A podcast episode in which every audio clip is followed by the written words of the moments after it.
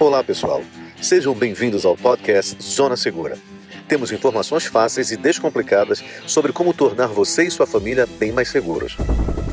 Olá a todos, olá ouvintes, estamos de volta, sejam bem-vindos ao podcast Zona Segura, onde temos informações fáceis e descomplicadas sobre como tornar você e a sua família bem mais seguros. Nesse mini episódio de hoje, vamos abordar um fundamento de segurança que vai te ajudar a pensar melhor em como te proteger.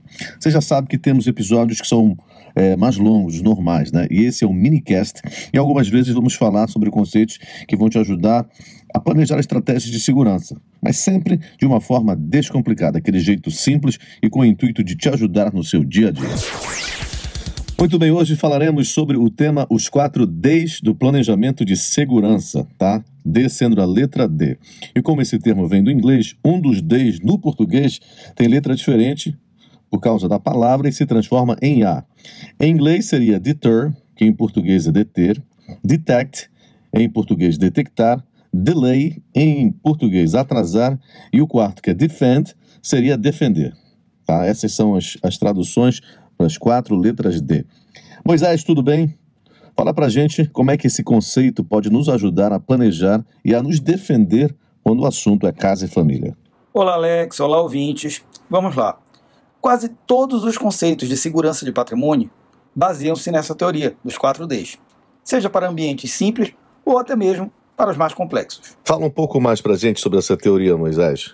Com este conceito em mente, você consegue simular o caminho de um agressor ao seu patrimônio e colocar em etapas a sua defesa. Vamos lá. Deter se refere a construir barreiras que diminuam a vontade de um agressor em te atacar, ou seja, interromper antes mesmo de acontecer. Depois disso, temos detectar, que é ser notificado. Neste caso, o agressor também vai entender que foi detectado, por exemplo, com o uso de alarmes sonoros. Certo, mas ainda faltam 2 Ds, 2 etapas. Sim, com certeza. Temos o atrasar, que é fazer com que o agressor demore mais tempo para conseguir o objetivo. Para isso, usamos implementos físicos, eletrônicos e arquitetônicos. Note que existe uma diferença entre deter e atrasar. No caso, atrasar é quando o agressor já está em curso para realizar o seu ataque. E por último, defender. Quando não há mais nada para fazer e você está frente a frente com o agressor, você tem que se defender. Óbvio. Sempre que houver a opção de fugir, saiba que esse é o melhor caminho. Mas, infelizmente, quando você não puder fugir e perceber que a intenção do agressor é fazer mal a você, saiba que você deverá se preparar para isso. Sim, entendi. Esse planejamento é mais fácil do que eu imaginava.